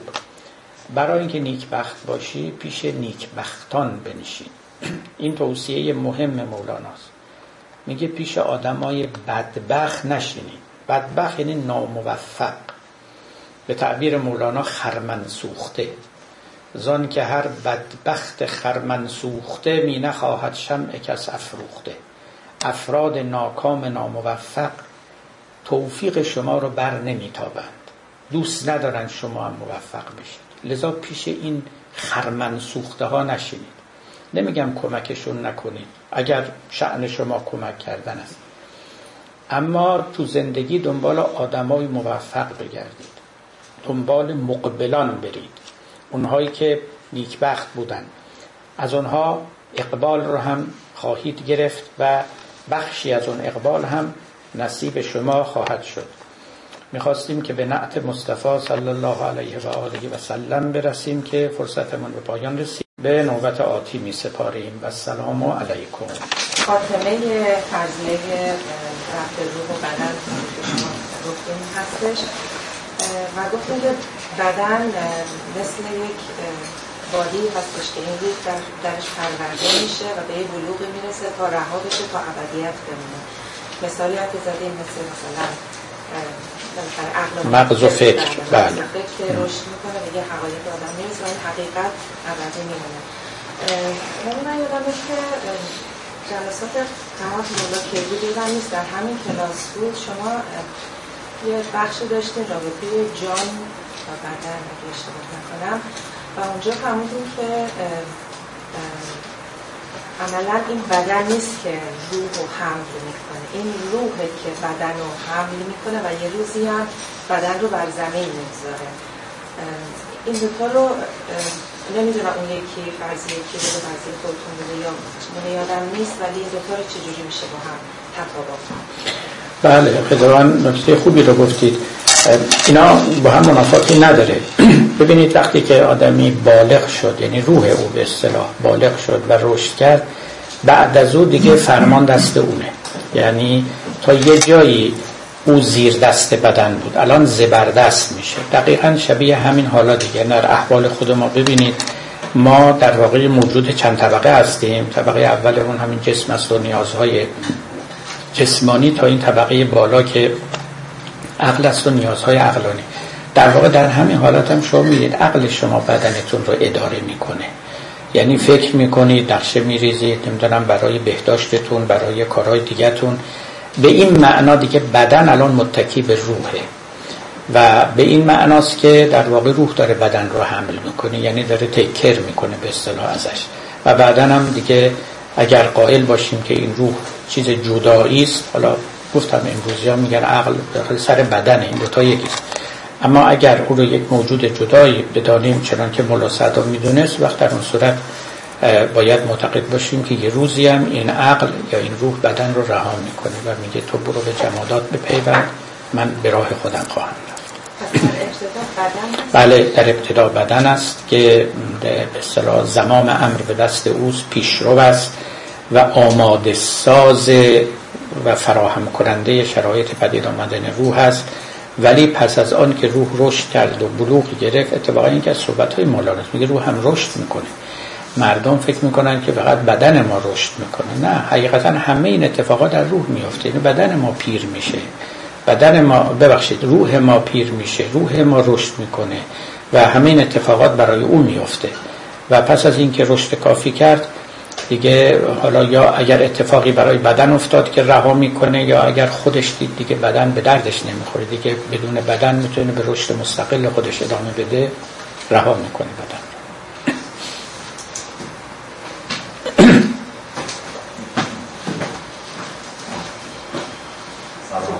سلام.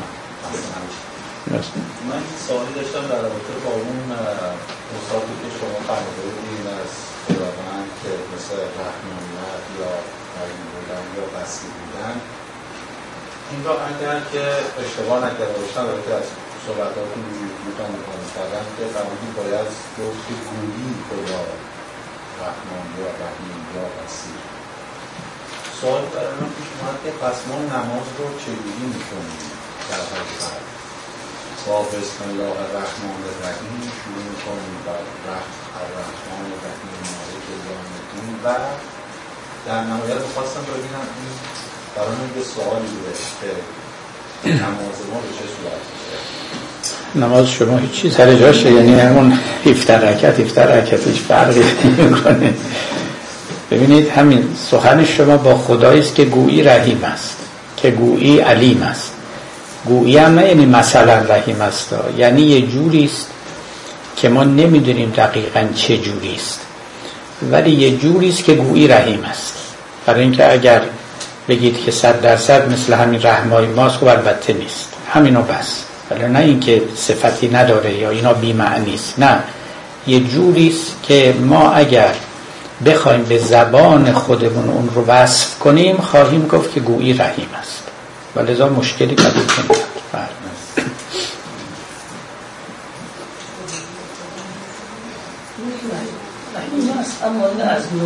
رحمت الله. درست. مقوله آقای طباطبایی نوشته بود که آره نیویورک هم یه آبادی است، اما نه از این آبادی‌های ما. بله. یه همچین چیزی. بله. جسمانیت الحدوث و روحانیت البقا در صورت و این که قابل تشخیص شدن، همون که فخرالدین میگه مثل روغن در کنجد به روغنش، یعنی این که تشخیص شدن قوه به فعل. نه، اون به اون کاری به قوه فعل نداره فخرالدین، یعنی اون فقط یه مثاله که چگونگی حلول روح در بدن رو میخواد بگه. میگه مثل روغن در کنجد. اون اصلا خلاف اون بحث جسمانیت الحدوث روحیت البقاء، مثلا مقدمه بر تئوری مولا، اون 300 سال پیش از اوست. اون هیچ کدوم نیست، فخر رازی هیچ کدوم نیست. بله بفرمایید، بله ادامه بده.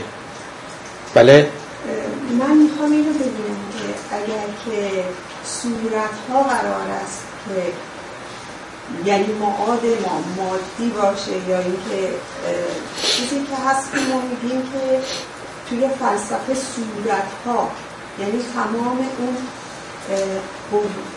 فعلیت ما دو مرتبه ظاهر خواهد شد. اگر که اینطوری باشه که تمام فعلیت‌ها دو مرتبه ظاهر خواهد شد، پس این که تو سوره قیامت میگه که حتی نوک انگشتان ما خب انگشتان یعنی که نوک انگشتان ما ظاهر خواهد شد، این مادی میشه در صورتی که رجال اعراف اینها رو به صورتها میشناسن، یعنی با همون اعمال هست که متضمن ظاهرسازی صورتها خواهد شد، یعنی فعلیت ها. این چجوری میشه؟ والا این چجوری میشه یه مقدار از شما باید پرسید، شما چجوری این آیه ها رو معنی میکنید؟ معنی هایی که شما میگید یه کمی با معنی هایی که ذهن من متفاوته. ذهن شما رو و علی الاعراف رجال یعرفون کلا بسیماهم. خب شما این سیما رو میگید به صورت هاشون، بعدم میفرمایید صورت هاشون یعنی فعلیت هاشون. خب آخه این تفسیرها رو شما از کجا آوردین؟ نه نمیدونم من. بله والا ببینید سیما در عربی به معنای نشانه است، نشانه دیگه. در سوره رحمان هم داریم که یعرف المجرمون بسیماهم. احسنتم. و یا اخذ به نواسی و اقدام، با نشانه هاشون با علامت هاشون مجرمون رو میشناسن. خب اون اونام رجالی که بر اعرافن، یعنی اون دیواری که بین بهشت و جهنم و اینا رفتن اون بالا و به هر دو طرف اشراف دارن و هر دو طرف رو با نشانه هاشون میشناسن. تمام. این نشانه ها هیچ نگفته توش که نشانه های مادی، غیر مادی، روحی، جسمی، میشناسنشون با یه علامت هایی که خودشون میدونن. همین، بیشتر از این ما در آیه قرآن نداریم. اما اونی که بنده میتونم خدمت شما عرض کنم، حالا شما قبل اشاره هم کردید به اون آیات سوره قیامت که بلا قادرین علی ان نسوی بنانه، ما میتوانیم که سرانگشتانشون رو هم دوباره از نو بسازیم، یعنی همین اثر انگشت اختصاصی هر شخصه. خب آها، همین احسنتون. حالا و همین باز دوباره مادی میشه. همین رو من با شما سخن دارم. از بنده اگر میپرسید، اینا رؤیاهای پیامبره و این رؤیاهای نبوی اصلا معناش این نیست که اینا عملا یعنی در خارج و به طور مادی این اتفاق میفته. اینا رو باید تفسیر کنیم. این در واقع معناش این هستش که دقیقا همونی که هستن خواهند اومد، اما این که همونی که هستن، ما چی هستیم، ما این بدنیم، ما غیر بدنیم، ما مجموع بدن و روحیم، اینا هیچ کدوم اینجا ازش بحثی نشده. بله. ولی اینجا که هست همه به فعلیت هم دیگر رو میشناسن، یعنی به سرایر، یعنی رجال اعراف. ببینید ما در قیامت اونهایی که مال یتیم رو میخورن آتش میخورن، ناروفی بطونه هم، اینا توی اینا اینن دارن این رو میبینن. از دیدن آتش در بطونه اینها میفهمن اینا مثلا مال یتیم خوردن، چون بروز سرایه هست دیگه. در این جهان ما آتش میخوریم، اگر که مال یتیم رو به قصد بخوریم در واقع داریم آتش میخوریم، به این معنا که باطن عمل ما این است که داریم برای خودمون جهنم میسازیم. اما روز قیامت واقعا یکی از مسائل این است که اصلا هیچ کس پوشیده نیست، همه اوریانن. یعنی اصلا یوم تبلی السرائر که در قرآن هست، ما روز قیامت همه برهنه ایم، یعنی هیچ که خودش از دیگری نمیتونه بپوشانه. لذا باز ما یه جور وجودی در اونجا داریم که اصلا پوشش پذیر نیست، همه برهنه در مقابل دیگران، همونطور که در مقابل خدا از اول برهنه بودن. لقد جئتمونا فرادا کما خلقناکم اول مرة. ما این دنیا هم از خودمون پوشیده ایم، خودمون رو کامل نمیبینیم، هم از دیگران پوشیده ایم و هم میتونیم خودمون رو مخفی کنیم و هزار صورتک بزنیم به خودمون. قیامتی که از مشخصاتش اتفاقا این است که دیگه پوششی وجود نداره، لذا همونی که هستیم ظاهر میشیم. حالا این همونی که هستیم دوباره اول الکلام، ما چی هستیم، هر چی هستیم همون اونجا ظاهر، دولایه نداریم، خلاصش دولایه نداریم. احسن. من مطمئن همین هست که من فکر میکنم که اگر قرار هست که همون نهایت تعالی اعمال ما، اون نهایتی که هستیم اونجا بروز کنیم و برزت جهنی و برزت الجحیم للغاوین. اگر که اون رو قرار باشه وارث بشه، هر آنچه که بودیم یعنی سرایر وارث بشه، خب در اونجا هر کسی به آنچه که اینجا رسیده است خیلی خوب ظاهر میشه. اون وقت چجوری میشه مکن گشتان بود؟ یعنی چی چگونه میشه؟ یعنی اون گفتم کنایه است. اون کنایه از این است که آدمی همونی که بوده ظاهر میشه. شما سر نوک انگشتان خیلی وای نستید اونجا. نه از کردم. اون رو شما دو حالت داره. یه وقتی که تفسیر لیترال میکنید، اگه تفسیر لیترال بکنید معناش خیلی روشنه، یعنی ما رو جسماً خداوند دوباره حاضر میکنه، سرانگشتانمون هم همطور که تو این دنیا هست همونجوری میسازه که معناش روشنه. اما اگر شما نخواهید اینجور تفسیر بکنید و اینها رو بخواید متعلق به عالم مثال بدونید که تعبیر باید بشه، وقت تعبیرش لزوما این نیست که سرانگشتان ما رو میسازن، معناش حالا ظاهرا بیشتر باید فکر کرد این است که همه چیز به طور پرفکت همونطور که بوده بدون ذره خلل و اختلال دوباره حاضر خواهد شد. دوباره هم نه، مثلا کاملا حاضر خواهد شد. ببخشید که من پزشکی دکتر پریزر تو ایران، شاید اسمشو شنیده باشید. ایشون چندی که کتاب نوشته بودن، اینا پزشکی خانوادگیه بچه‌ها بودن. بعد ایشون گفتن که همین موضوع رو گفتن دی ان ای مارکرها، گفتن دی ان ای مارکرها. خب بله، این همون است که ما اگه قائل به معاد جسمانی باشیم، همین حرفا رو میتونیم بزنیم. به جای سرانگشتان بگیم دی ان ای، نمیدونم چی. بله، قبوله. بله. که این از دورافانی کسان میزنن که بعد هممون دوباره این گوهر هستش، بعد از بدنی جدا میشه یه دوری مرک کلا اینجوری بودن. من یکم توی قرآن هستش که نفختون از روح هم توی شما دمیدن، ولی موقع مرک شرط نمیزنه که این روح چه برسرش بده، هم چه چیزن که چه اتفاقایی بعد از مرگ میفته.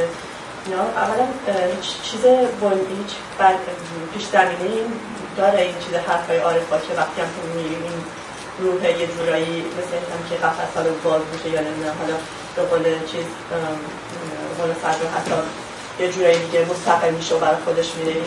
خیلی دلنشینه این تفسیر، ولی یه جورایی مثل که این دیگه شخصیت پیدا میکنه هر روح برای خودش، بعد حالا وقتی جدا میشه قرار به عالم معنا بره. بعد دقیقاً چه اینو قرار از کجا دقیقاً میارن؟ خیلی فلسفیه فقط یعنی که آره بله فلسفیه، نه فلسفیه یعنی مشکل میشه گفت که اینا مستخرج و مستنبت از متون دینیه. اتفاقاً حالا قرآن که اصلاً چیزی در این زمینه‌ها نداره که روحی هست و بدنی هست، و اصلا چنین چیزی وجود نداره در قرآن. این تفکیک روح و بدن یه تفکیک یونانیه که بعداً به خب مسلمان ها به همه مردمی که اهل فرهنگ بودن رسید، به مسیحیت هم رسید، به یهودیت هم رسید، همه اینا به بودیزم هم رسید. یعنی در واقع اونا یک طرحی در انداختن که دیگه همه رو مسخر و مسحور خودش کرد. روایاتی که نقل شده که به این روایات من ذره‌ای اعتماد ندارم، در اون روایات آره این تصویر روح و بدن، یعنی بدن مثل مشکی که مثلا بادی چیزی در روح هست، دقیقا همون نفخی که در روح کردن، از اینجور چیزا هست و گفته شده. بعضی هم به اینا اعتماد داشتن. من این رو میگم برای اینکه یادتون باشه خیلی از کسانی که اهل سنت و اهل حدیث بودن، اینا واقعا مادی بودن، ماتریالیست بودن، به این معنا که روح رو هم مادی میدونستن. یعنی مثلا علامه مجلسی، همین فخرالدین رازی که از او نقل کردن، اینا عمومشون این روح غیر مادیه یه ماینوریتی تو عالم اسلامی عقیده رو داشتن. یه فیلسوفانی که اتفاقا این فیلسوفان مطرود بودن، یعنی اونچنان هم مقبول عامه نبودن، قاچاقی هم زندگی میکردن بیچاره ها، چون که یه جور مدلولاتی داشت این تئوریشون که مثلا همین در باب معاد که خب زیر بار نمیرفتن یعنی دیگران. لذا شما عموم اهل سنت، عموم علمای شیعه رو که شما ببینید غیر از فیلسوفانشون مثل ملا صدرا، اینا به یه معنای خیلی روشنی ماتریالیستن. یعنی تقریبا عقیدهشون اینه که جز خدا همه موجودات دیگه مادی هست، فقط خدا غیر مادی است. از ملائکه و عرش و لوح و قلم و نمیدونم شیاطین و روح و جن و همه اینا میگفتن. منتها میگفتن بعضیشون ماده لطیفترن، بعضیشون ماده غلیظترن.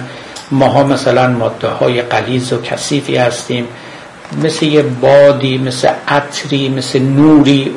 اونا اینجوری هستن، مادی هستن، اما خب یه ذره لطیفتر از ما، ماده لطیفه. حالا بعضی از اونا دیدم امروزه کلمه انرژی رو یاد گرفتن، میگن اونا از جنس انرژی هستن، میگن انرژی ماده لطیفه است. شنیدم یکیشون میگه انرژی ماده لطیفه است. خب ببینید، ولی این قصه روحانی بودن روح و واقعا غیر مادی بودنش یه تئوری خیلی پیشرفته‌ایه در عالم دین، در عالم فرهنگ دینی، و حرف خیلی مهمیه و تقریبا میتونم بگم که پشتوانه از قرآن و یا روایات هم نداره، نه خیلی نداره، و پشتوانش همون ادله فلسفی است. البته ملا صدرا و امثال او به زحمت بسیار کوشیدن که بگن حرف ما منافات با دین نداره، ظاهرا هم همینطوره، اما نه اینکه مستخرج از دینه. یه وقت بحث استخراجه، یه وقت بحث منافاته. میگن ما اینو از جای دیگری آوردیم و برهان هم داریم و میتوانیم شما رو اقناع کنیم، اما از آیات و روایات در نیاوردیم. در این آیات و روایات مخالفش هم نیستن.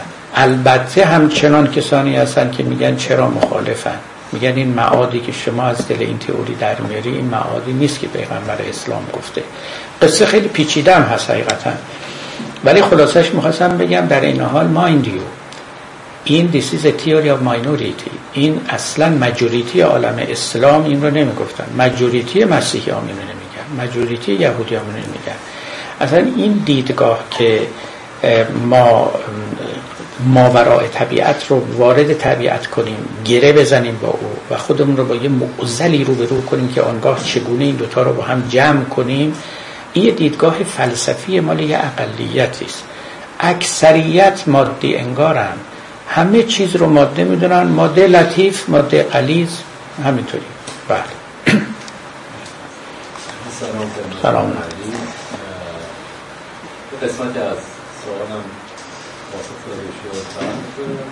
از بعد پیدایش بشریت که ارواح بدنها رو ترک میکنن و ترک کردن تا به امروز تا ابد وضع ارواح چی میشه؟ آیا اینا به من نصب بردنشون یه جوری شما میپرسید کنم یه انباری دارم، انبارداری ارواح میکنم،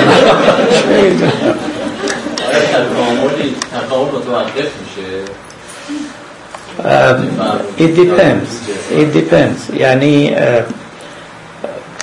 والا مطابق تئوری ملا صدرا متاسفانه بله، بعد بگیم ارواح تکاملشون متوقف میشه، چون نظریه او به بیش از این دلالت نمیکنه. اما اگه به قرآن برگردیم، البته این تئوری ارواح این چیزها اونجا نیست، ولی رفتگان به طور کلی چرا تکامل دارن؟ چون که قرآن به ما میگه که اندرب بهم یرزقون، یعنی کشتگان، کسانی که شهید شدن در راه خدا فی سبیل الله رفتن، اینا از دست خدا، یعنی خلاصه سر سفره خدا نشستن، تا ابد نشستن، دائما لقمه برمیگیرن، رزق میخورن. خب این رزق معناش اینه همون کمال روحی دیگه، رشد میکنن. بله، از اینجا شما بگیرید نکته در یعنی در قرآن به شما میگوید که اینا مرزوقن و در حال رشد بیشترن، اما تئوری فلسفی یاری نمیکنه، اینو به اینجا نمیرسه. بله، هر کسی تو یه بهشت ساکن و ثابتی باقی خواهد ماند یا در جهنم ساکت و ثابتی. و خلاصه تو عالم ارواح تحول خیلی تئوری سازیش مشکله، غیر از جهان ماده است، چون ماده همه اینا رو من مطابق اون تئوری ها میگم دیگه. ماده اصلا ماده این قابلیت تغییر، عالم غیر مادی این غیر قابل تغییر. بفرمایید. داشتم این که همیشه واسه من این سوال بوده که مولانا میاد یه داستانی رو میگه و بعد یه پند و یه چیزی رو بهش اضافه میکنه، بعد من این تمامیم که بین این دوتا چیه. مثلا اولش من در مورد داستان همین وزیر فریبکار و اون امیر رو صحبت کرد و بعد شروع کرد در مورد روح و بدن و مرگ و این چیزا صحبت کرد. آیا لینک بینشون هست؟ چون همیشه این روند بوده که مثلا همه رفتارهای مصنوی. آیا میشه بین اینا لینکی پیدا کرد یا نه؟ کلا دوتا داستان مختلف هم. و یه سوال دیگه این که آیا راهکاری مولانا میگه واسه اینکه در یک لحظه نموندن، راهکاری پیشنهاد میده توی خود مثنوی واسه این پندی که میده؟ میدید اون لینک یا اون رابطه‌ای که شما جستجو میکنید عمده مطالبی که در مثنوی هست قبلا هم برای شما گفتم لینکشون تداعیه، یعنی نکته‌ای است که به نظر مولوی میرسه و این نکته همیشه منطقاً نه، ولی از طریق تداعی او رو به یک نکته دیگری راهنمون میشه و این تداعی هم اسباب مختلف داره. یکیش منطق درونی خود همون داستانه، گاهی هم اتفاقاتی است که تو مجلس رخ میده، چون همطور که میدونید نشسته بود و سخن میگفت و شعر میخواند و اونها هم مینوشتن، یا کسی سوالی کرده که بر ما معلوم نیست و نوشته نشده، یا یه اتفاقی تو مجلس افتاده، کسی بلند شده رفته بیرون، یه کسی چرت میزده واقعا، و اینا هم باعث شده که مولانا ناگهان مطلب تازی رو شروع کنه یا وارد یه وادی دیگری بشه. اما همیشه سر رشته به دستش بود، یعنی هیچ وقت گم نمی کرد، علی‌رغم این همه پیچ زدن و این سو و اون سو رفتن و یمین و یسار رفتن، بالاخره دوباره به جاده اصلی برمیگرد. اما نکته بعدی که آیا راهکاری؟ نه، خودش راهکاری نشون نداده. تنها راهکاری رو که اگه بشه اسمش راهکار گذاشت داره اینه که میگه موتور فکرتون رو خاموش کنید. اون میتونه شد، چون فکر شما رو به ماضی و مستقبل میبره. موتور فکرتون اگه بتونید خاموش کنید و این تمرین لازم داره، بعد میتونید بله در حال بمانید.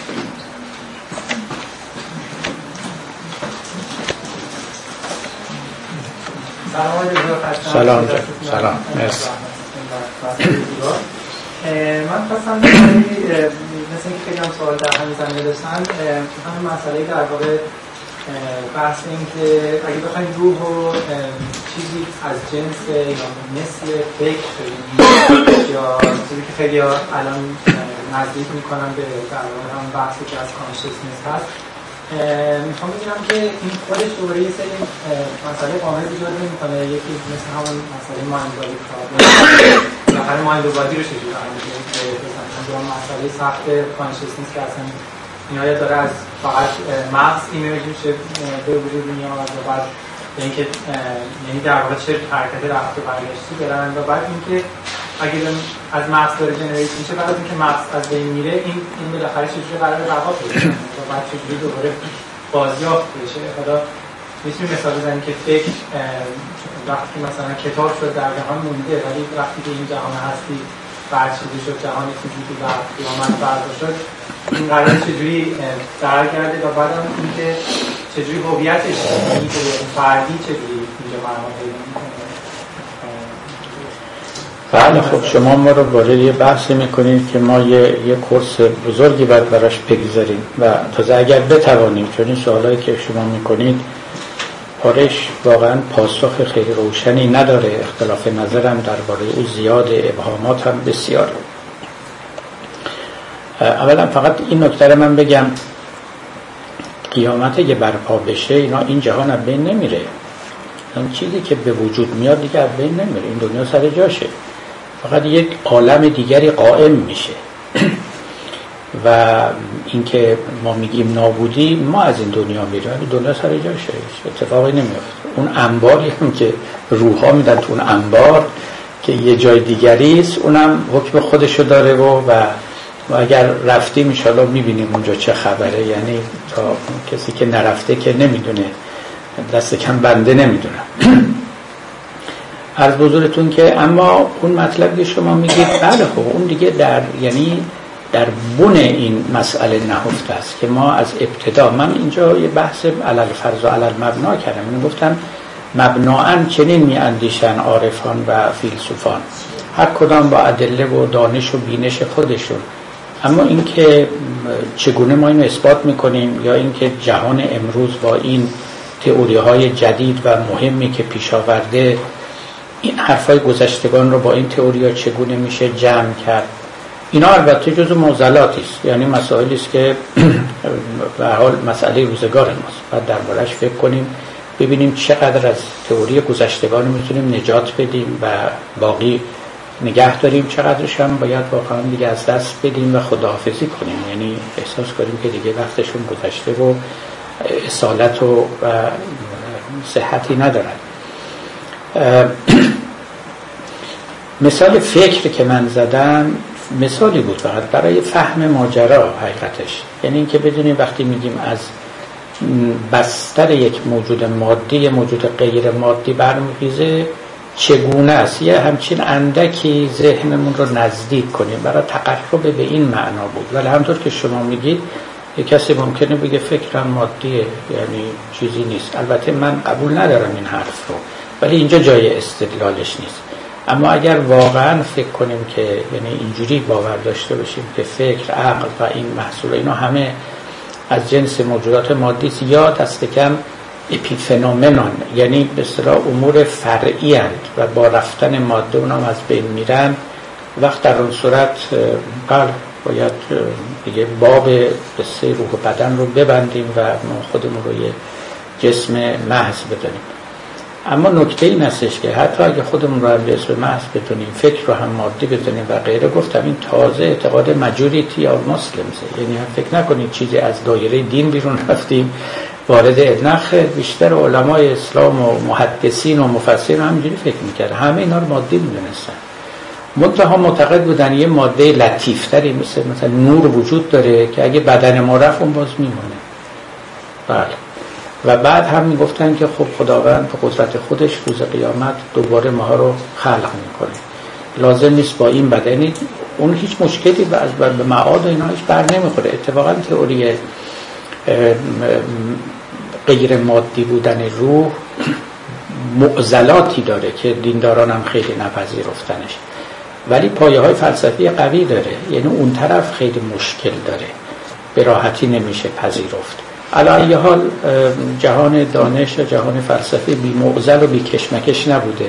مایند بادی پرابلم جز پرنیال کوئسشنز، از معضلات جاودانه فلسفه است و دو راه حل بیشتر، یا همه روحی ما جسم اپیفنومنون است، یعنی چیز فرعی است، ما جسمیم روح اپیفنومنون، یا ما مجموعی از روح و جسمیم. حالا که مجموعی از روح و جسمیم وقت باید راه ارتباط و اتصال اینها رو نشان بدیم. این از بحثایی است که همیشه برقرار بوده و گمان نمی‌کنم هیچ وقت هم پایان بپذیره. شما وارد فلسفه میشی، چند تا مسئله رو به شما میگن مسائل اصلی است که تا حالا جوابش ندادن. یکی اینکه عالم حادثه یا قدیمه، یکی اینکه روح و بدن نسبتشون چجوری است، یکی اینکه خدا هست یا خدا نیست، یکی جبر و اختیار. هر دوره شما به این عالم بیاد، ان شاءالله عمرتون 100,000 سال باشه تا 100,000 سال دیگه هم بمونید، می‌بینید فلاسفه زره همینا تو سر کله هم می‌زنن و به قول مولانا خدا خودش این بازار رو گرم نگه می‌داره و نمیذاره به جوابش برسن تا بازار فلسفه گرم بمانه. و السلام علیکم.